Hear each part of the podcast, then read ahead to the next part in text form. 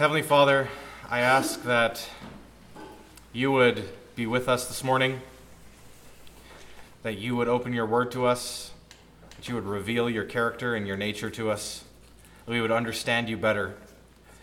I pray that your blessing would be on your word and on your people and on your servant as I bring this word to them. In Jesus' name, amen. In Exodus chapter 15, Moses said, Who is like you, O Lord among the gods? Who is like you, majestic in holiness, awesome in glorious deeds, doing wonders? I thought, that's a good question. Who is like our God? No one is like our God. That is the obvious implication from the question. No one is like our God. Our God is majestic in holiness, awesome in glorious deeds, and doing wonders.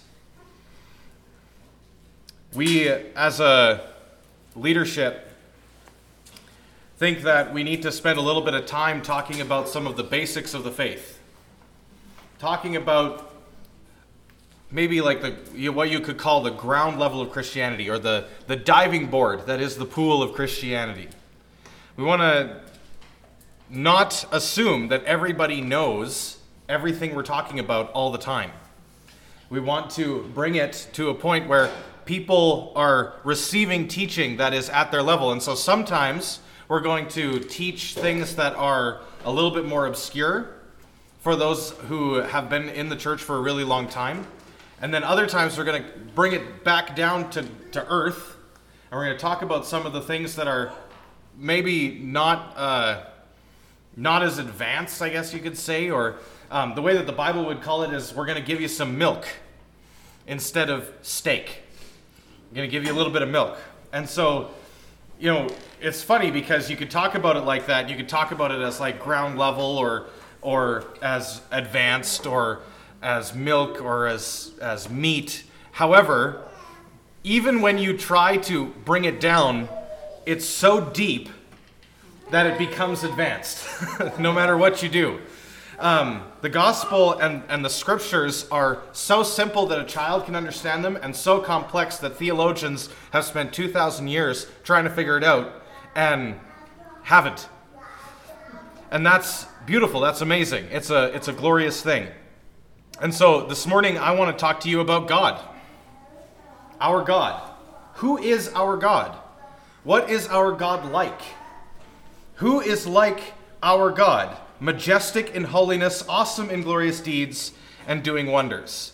And I think that this is super important for those who are new believers, but I think it's also important for those who have been in the church for a really long time because there's a lot of different opinions out there about what God is like and who God is.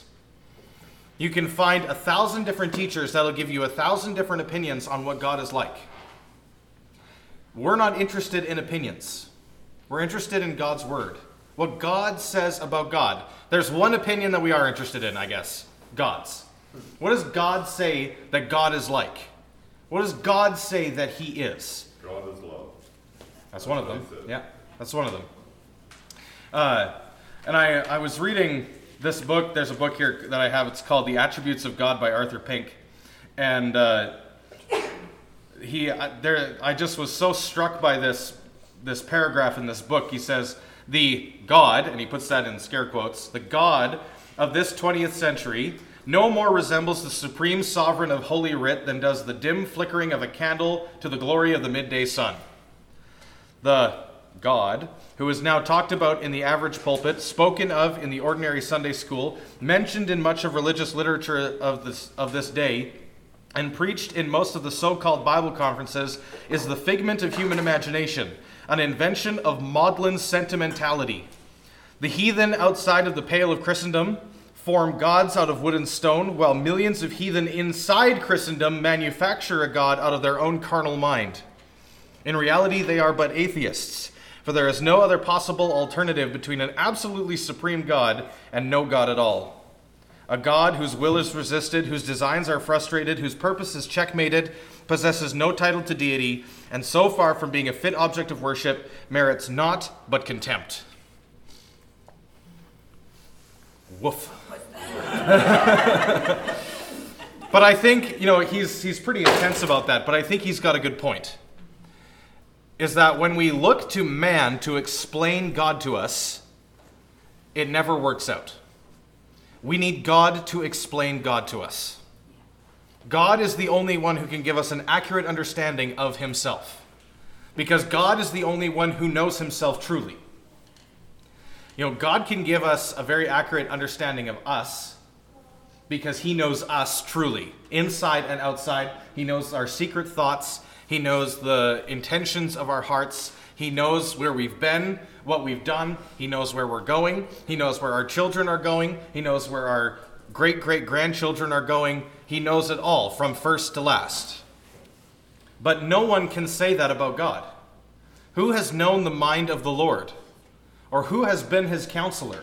Or who has given a gift to him that he might be repaid? The answer, of course, is no one. And so, how can we look to man to give us an understanding of who God is? We can't. We have to look at the Word. And so, that's what I want to do this morning. I have a whole bunch of passages of Scripture. I'm not expecting you to try and keep up with me. However, I am going to ask people to look things up for me and to read them. So, be ready. He said in a sinister voice.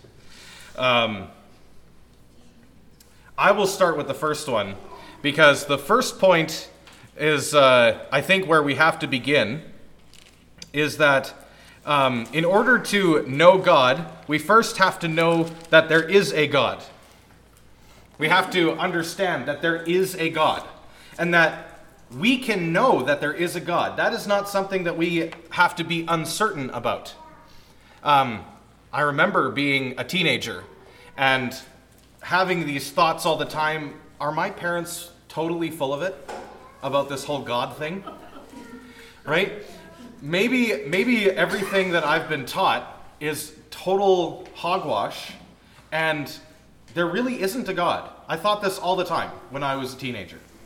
And I never really had certainty until later when I became an adult and actually started to listen to the things that were being said on a Sunday morning and listening to sermons. And one of the places in the Bible that talks about this is Romans 1. In Romans 1 19, it says, What can be known about God is plain, because God has shown it. God has shown it. Now, he's in this context, he's talking about unrighteous people, ungodly people. He says in verse 18, For the wrath of God is revealed from heaven against all ungodliness and unrighteousness of men who, by their unrighteousness, suppress the truth. For what can be known about God is plain to them because God has shown it to them. For his invisible attributes, namely his eternal power, and his divine nature have been clearly perceived ever since the creation of the world in the things that have been made, so they are without excuse. God's eternal power and divine nature are clearly perceived in the things that have been made. They are clearly perceived in the things that have been made. That means it's easy to tell that there is a God. Humanity has been worshiping gods, plural, for a very long time because everybody knows that the world came from somewhere. It's only very recently that some people who, in their rebellion, want God to not be real, have created this concept called atheism. It's a very recent invention. Most of human history, most people have believed that there is a God and I would submit to you that atheists also believe that there is a God. But in their rebellion, they choose to argue that there is no God. They believe it, they know it's true. Everybody knows that there is a God because God's eternal power and divine nature have been clearly perceived ever since the creation of the world and the things that have been made. So we know that there is a God. And we know that this God is the God of the Bible. Because no other God makes the claims that our God makes, and no other God can support the claims that God, our God makes. Who is like our God? Majestic in holiness and doing wonders. No God is like our God. No God possesses the same level of deity and, uh, and supremacy and power that our God holds. None of them. Because even, you know, there's, there's the old gods like Zeus and Ra and these other gods, and those gods do not have the same level of authority and power that our God does. You know, they were the God of the sun. Yeah, well, our God is the God of the sun and the moon and the stars and the earth and everything under the earth and everything that you can see and everything that you can't see. And did I miss anything? The universe. The universe. The universe. Zeus is not the God of the universe. Zeus is the God of Mount Olympus, and he throws lightning bolts. He's also not real.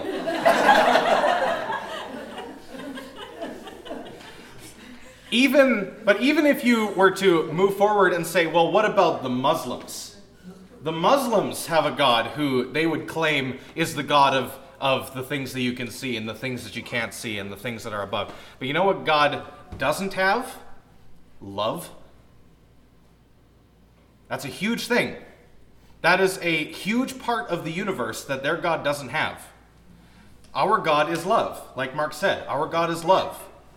Our God is able to be in relationship with himself because our God is three in one. He has three persons in one divine essence.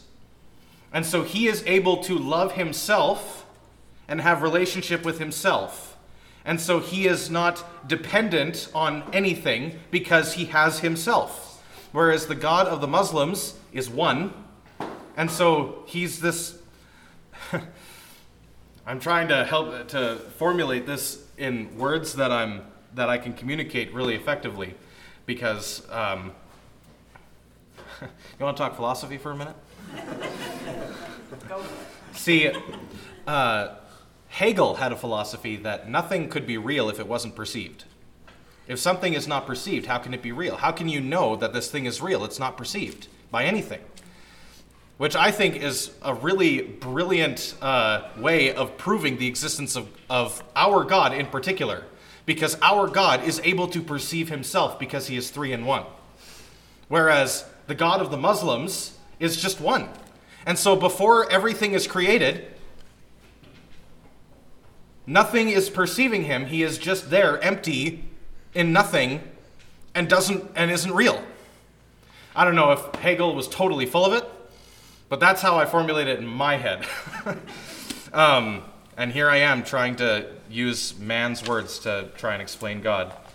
Um, we know that God exists because his, uh, he has been clearly perceived. His invisible attributes, namely his eternal power and divine nature, have been clearly perceived ever since the creation of the world. And we know that God is real. So we know that God is real because of nature and because of the existence of the world, but we also know that God exists because God has told us that He exists. So, more than just showing us that He exists, He has told us that He exists. Uh, Genesis 3, verse 8. Adam, can you read Genesis 3 8 for me? Genesis 3 8. Then the man and his wife heard the sound of the Lord God walking in the garden at the time of the evening breeze, and they hid from the Lord God among the trees of the garden. Now, it might seem that that's a weird verse to, to bring up, but more than just showing us in nature, God comes to us and has relationship with us. And I chose that verse because that's the first time that we see in the Bible God having a, a connection with, hum- with humanity, where he's walking in the garden with them. He is having relationship with them, and then after that, he talks to them. He speaks to them. He doesn't just show himself, he actually speaks to them. God walks with man in the garden, And then the more that you read the Bible on from that point, you see God talking to people all the time. And he is and so he is revealing himself and he reveals himself and talks to humanity and shows humanity all the way through until we see in in Jesus that is ultimate that he reveals himself in kind of like a an ultimate way. And so in Colossians uh, chapter 1, Galatians, Ephesians, Philippians, uh, it says in verse 15 of Colossians 1 he, Jesus is the image of the invisible God. Jesus is the image of the invisible God. He is the absolute apex uh, revealing of God. So we know that God exists because he, it is clearly perceived in the natural world. And we also know that he exists because he has revealed himself and he has told us that he exists and he has told us what he is like. And so that is kind of a, a starting point for this morning uh, that we know that God exists because he's shown us and he's told us. And so I want to talk a little bit about what God is like. What do we know about our God? Beyond just that He is. What do we know about Him? So turn to the first page in your Bible. Uh, well, not maybe not the first page because you don't want to you want to skip the copyright stuff and uh, stuff like that. There's when it says Genesis at the top of the page. That's what you're looking for. All right, it says in Genesis 1 1. Is everybody there? First page of your Bible? Ezraeus, do you know what this verse says? The first verse in the Bible?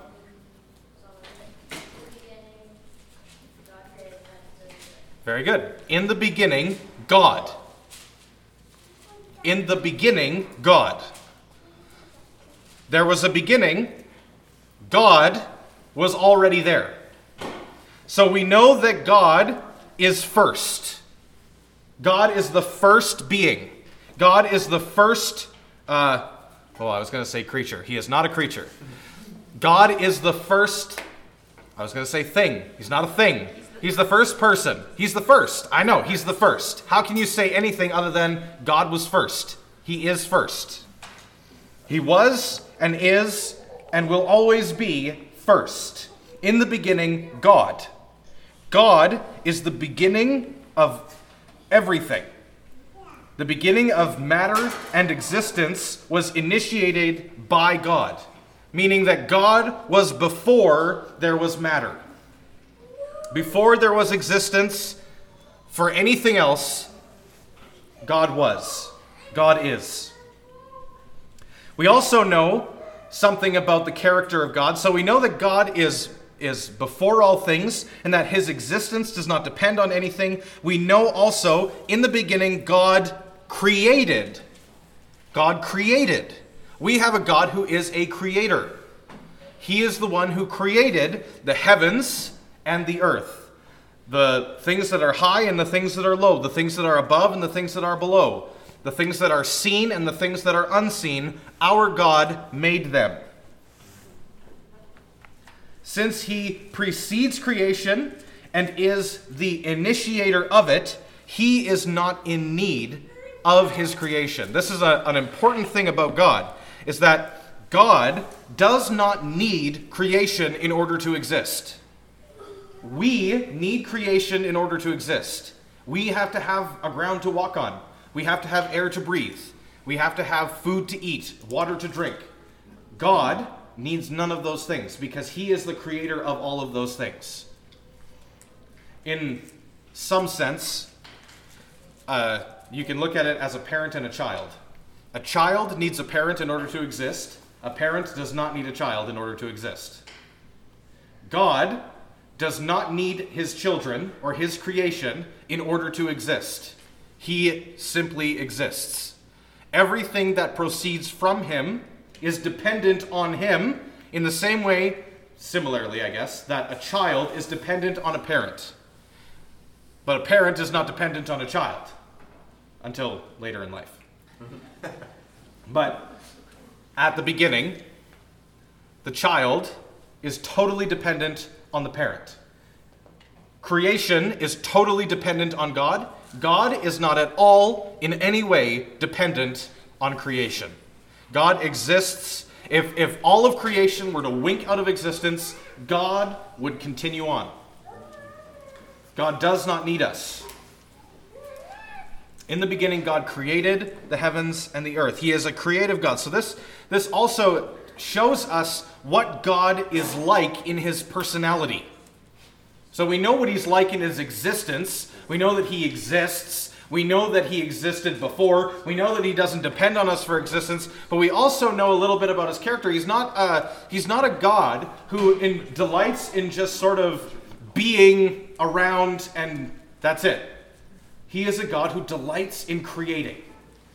He, he doesn't have to create, he creates because he wants to. He doesn't create because he has to, he creates because he wants to. And this teaches us a little bit about our God's personality. Our God loves to create things. He creates things, why? Because he likes to create things. He created the heavens and he created the earth.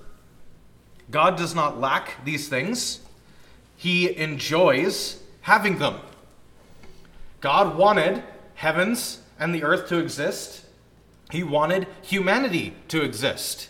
He likes having us around. That's something that we know about God because if he didn't like having us around, we would not be around. I hope that makes sense. Maybe it does. Uh, he loves his children. That's right. And he loves he loves even the things that are not his children, right? God loves the birds. Jesus said that God feeds the sparrows. Jesus said that God clothes the lilies. These are things that God loves. They're not his children. They're not people, but God loves them.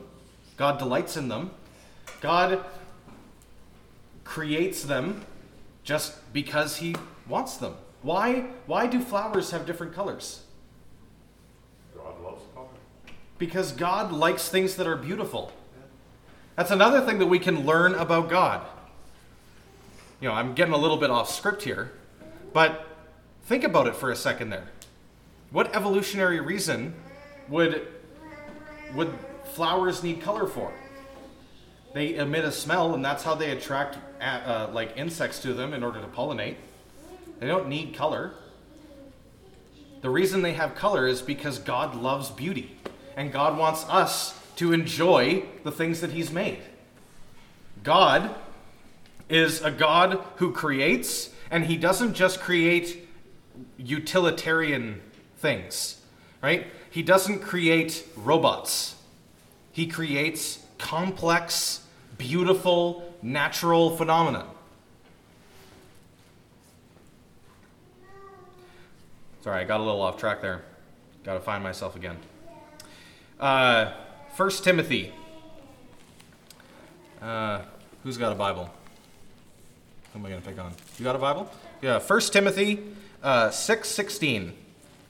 No, wait.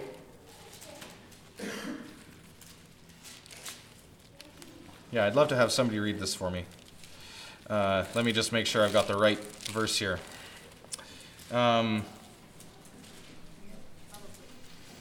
yeah, let's go with uh, 1 Timothy 6, verses 13 to 16. So those three verses, 13 to 16. No, wait. Yeah, yeah. 13 to 16. That's good. Want me to read it? First, what's that? Want me to read it? Yeah, go ahead. That'd be great. Okay. Um, I urge you in the sight of God who gives life to all things and before Christ Jesus, who witnessed the good confession before Pontius Pilate, that you will keep this commandment without spot, blameless until the Lord Jesus Christ's appearing, which he will manifest in his own time, he who is the blessed and the only pot- potentate, Potentate, yep. the King of kings and Lord of lords, who alone has immortality, dwelling in the unreproachable light, whom no man has seen or can see, to whom be honor and everlasting power. Amen.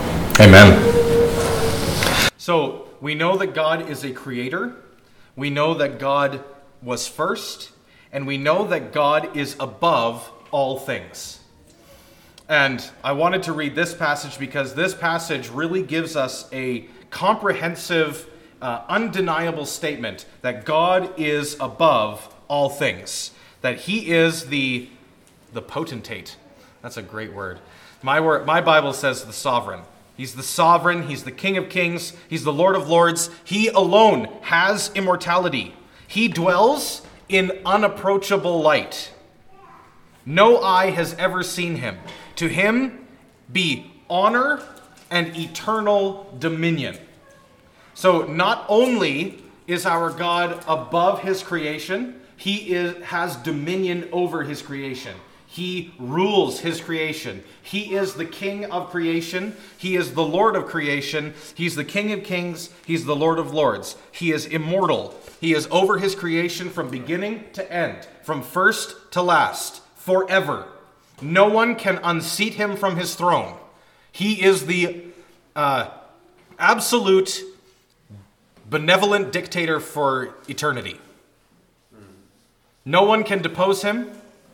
No one can usurp him, truly. People try to usurp him, but he cannot be usurped. He is the Lord. And no matter what comes, God is the Lord. In Genesis, we see in chapter 11, humanity builds a tower that they figure is going to reach up to the heavens. And you know what the Bible says? The Lord stooped down to look at it. It's a tower that reaches to the heavens, and God has to stoop to look at it. Because God is the eternal king. The, he has absolute dominion. Everything is beneath him. He is the only sovereign. He is the potentate. There's a song, I can't remember what it is now. Uh, crown him with many crowns. And one of the lines is, "Hey, uh, crown him the Lord of t- uh, the Lord of Kings, the potentate of time." It's one of my favorite lines in a song ever, and it's never in any of the hymnals that we sing it. It's very unfortunate. Um, but he is over all things. He is, and and I want you to notice one more phrase from this passage in verse 16. It says that he dwells in unapproachable light. He dwells in unapproachable light and I've kind of talked about this a little bit. Who has known the mind of the Lord? Uh, in, in this is uh, I'm, I'm quoting something from Romans chapter 11. In Romans chapter 11, it says, Who has known the mind of the Lord? Who has been his counselor? Who has given a gift to him that he might be repaid? Who can go to God and say, Why have you done it this way? Who can approach the throne of God? Who can, tell me if you can find the throne of God and where it is. To walk up to God and call him to account for his actions. You can't. It is unapproachable. He dwells in unapproachable light. You cannot go walk into his throne room and call him to account. He can bring you into his throne room and allow you to experience his glory, but when you're there, you are not going to be calling him to account because you are going to see the king on his throne, high and exalted, and the train of his robe filling the temple, and angels surrounding the throne day and night singing, Holy, holy, holy is the Lord of hosts. The whole earth is filled with his glory. And when you're in that place, you're going to fall on your knees like Isaiah did and say, Woe is me, for I am a man of unclean lips, and I dwell amongst a people of unclean lips, for my eyes have seen the King, the Lord of hosts. That is what you will experience. You cannot approach the King and call him to account. He is above all things, He is over all things. He fills all things. God, in other words, is absolutely supreme. There's just a couple more passages that I want to give you. Um, Forrest, can you look up Second Chronicles 29? I just read Romans 11:36, which I was going to have somebody read. Um, I would also like uh, I don't know, is there a volunteer who wants to look up something? Vicky, would you mind looking up something for me? Uh, could you look up Psalm 31 for me? In Psalm chapter 2, it says, Why do the nations rage and the peoples plot in vain? The kings of the earth set themselves, and the rulers take counsel against Yahweh and against his anointed, saying, Let us burst their bonds apart and cast away their cords from us. You know what he who sits in heavens does? He who sits in the heavens laughs. The Lord holds them in derision. Then he will speak to them in his wrath and terrify them in his fury. As for me, I have set my king on my Zion, on my holy hill. I will tell of the decree. The Lord has said to me, You are my son. Today I have begotten you. Ask of me, and I will make the nations, the nations which belong to God, I will make the nations your heritage, and the ends of the earth your possession. You shall break them with a rod of iron and dash them in pieces as if they were a potter's vessel. Now, therefore, O kings, be wise. Be warned, O rulers of the earth. Serve Yahweh with fear and rejoice with trembling. Kiss the Son, lest he be angry and you perish in the way, for his wrath is quickly kindled, and blessed are all who take refuge in him. Why do the nations rage? The one who sits in the heavens laughs. Let us, the, the kings of the earth, set themselves, and the rulers, they take counsel together. Atheists say, Let us burst their bonds apart and cast away their cords from us. And the one who sits in the heavens laughs. The Lord holds them in derision. He is supreme, He is the ruler. No one can approach Him. No one can say, It's time to be free of God. No one can truly say, God is dead.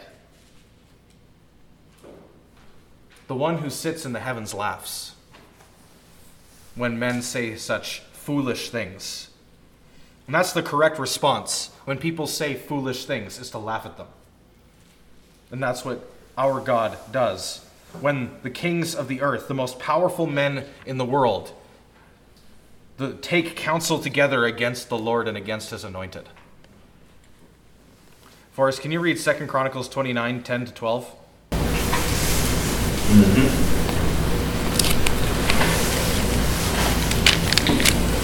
Now it is in my heart to make a covenant with Yahweh, God of Israel, in order that his fierce anger may turn away from us. My sons, do not now be negligent, for Yahweh has chosen you to stand in his presence, to minister to him and to be his ministers, and to make offerings to him.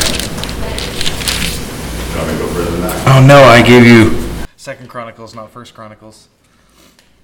That's my fault. Sorry, everybody. Sorry, Forrest. I gave you the wrong one. Yeah, I was looking for First Chronicles. That's totally my. I wrote it down wrong too. Therefore David blessed Yahweh in the presence of all the assembly. And David said, Blessed are you, O Yahweh, the God of Israel, our Father, forever and ever. Yours, O Yahweh, is the greatness and the power and the glory and the victory and the majesty, for all that is in the heavens and in the earth is yours. Yours is the kingdom, O Yahweh, and you are exalted as head above all. Both riches and honor come from you, and you rule over all. In your hand are power and might, and in your hand it is to make great and to give strength to all. sums it up pretty well, doesn't it? The second one actually does go with it, though. It kind of does, yeah. And I didn't. That's yeah. Calls some people, come Right. stand with you. Right. Yeah. But the uh, the point that I wanted to make with that is that he rules. His is the greatness, the power and the glory, the victory, the majesty. All that is in the heavens and the earth is his. His is the kingdom. He is exalted as head above all. Riches and honor, they come from God, and God rules over all things. In his hand are power and might. In his hand it is to make great and to give strength. These are the things that can be said about God. Ask man, what is God like? No, ask, ask the word, what is God like? God is supreme, God is the sovereign.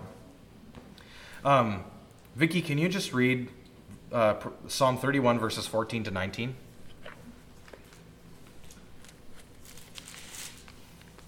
This is where I want to end, by the way. Psalm 31. But I trust in you, O Lord. I say, You are my God. My time are in your hands. Deliver me from my enemies and from those who pursue me. Let your face shine on your servant. Save me in your unfailing love. Let me be not put to shame, O Lord, for I have cried out to you. But let the wicked be put to shame and lie silent in the grave. Let their lying lips be silenced, for with pride and contempt they speak arrogantly against the righteous. How great is your goodness, which you have stored up for those who fear you, which you bestow in the sight of men on those who take refuge in you. Now, I haven't talked too much about God's relationship with mankind. And the reason for that is because I think sometimes we pass over God's exaltedness and otherness in favor of more comforting realities of God's closeness. Oftentimes we only really want to hear about how close God is to us and how much He loves us and how great He thinks we are. And we forget that God is exalted, that God is high and lifted up.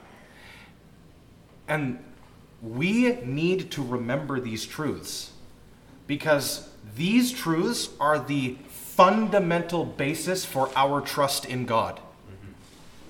Th- This has to be true. Everything that I've said up to now has to be true if you're going to rely on God. If God is not sovereign and supreme, if God can be dethroned, if his will can be resisted, if he can fail, if he can be overcome, then you have no reason to trust him.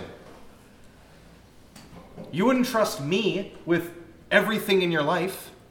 You wouldn't trust me with your children and your finances and your livelihoods and your health. You wouldn't trust me with those things because I don't have control over those things. I can't decide whether you're healthy or sick. God can. We have, we have to have these truths the supreme exalted nature, the dominion of God, his absolute authority and rulership. We have to know these things about him. If he isn't these things, then what do we really have to trust and rely on? A God who loves us, that's nice. You know, my wife loves me. If my God loves me too, that's good too. I like that. But God has to be much more than my wife. God has to be much more than your family. God has to be much more than your spouse, than your children. God has to be much more than everything else so that you can really lean on Him and say, even if I don't have anything else, at least I have God. And if I have God, I want for nothing. Because He is exalted, supreme, sovereign, the King of kings, the Lord of lords. I can rest in His chambers, trusting in Him in everything I have. Verse 14 of Psalm 31 But I trust in you, O Lord. I say, You are my God. My times are in your hand. My times are in your hand. Everything from my birth to my death is in your hand.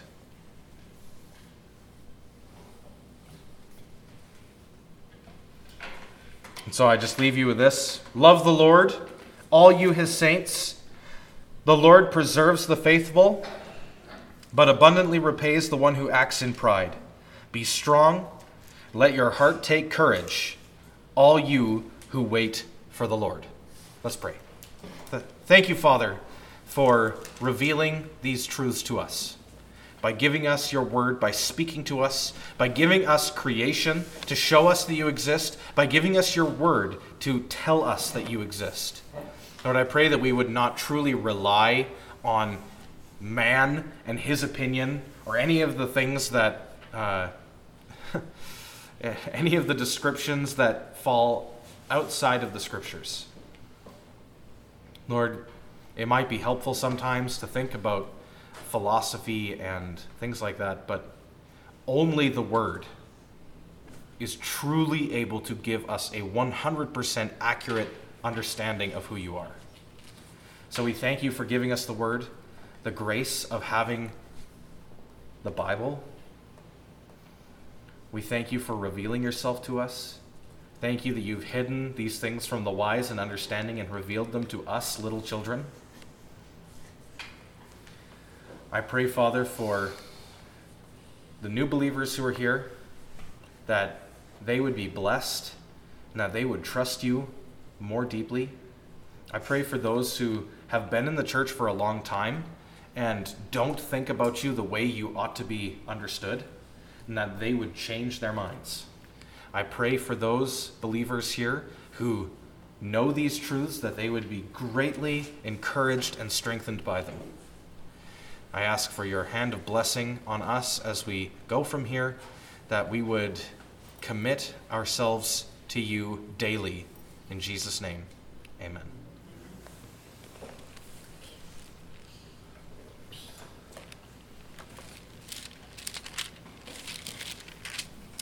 Now may the God of peace, who brought again from the dead our Lord Jesus, the great shepherd of the sheep, by the blood of the eternal covenant, equip you with everything good that you may do his will, working in us that which is pleasing in his sight, through Jesus Christ, to whom be glory forever and ever.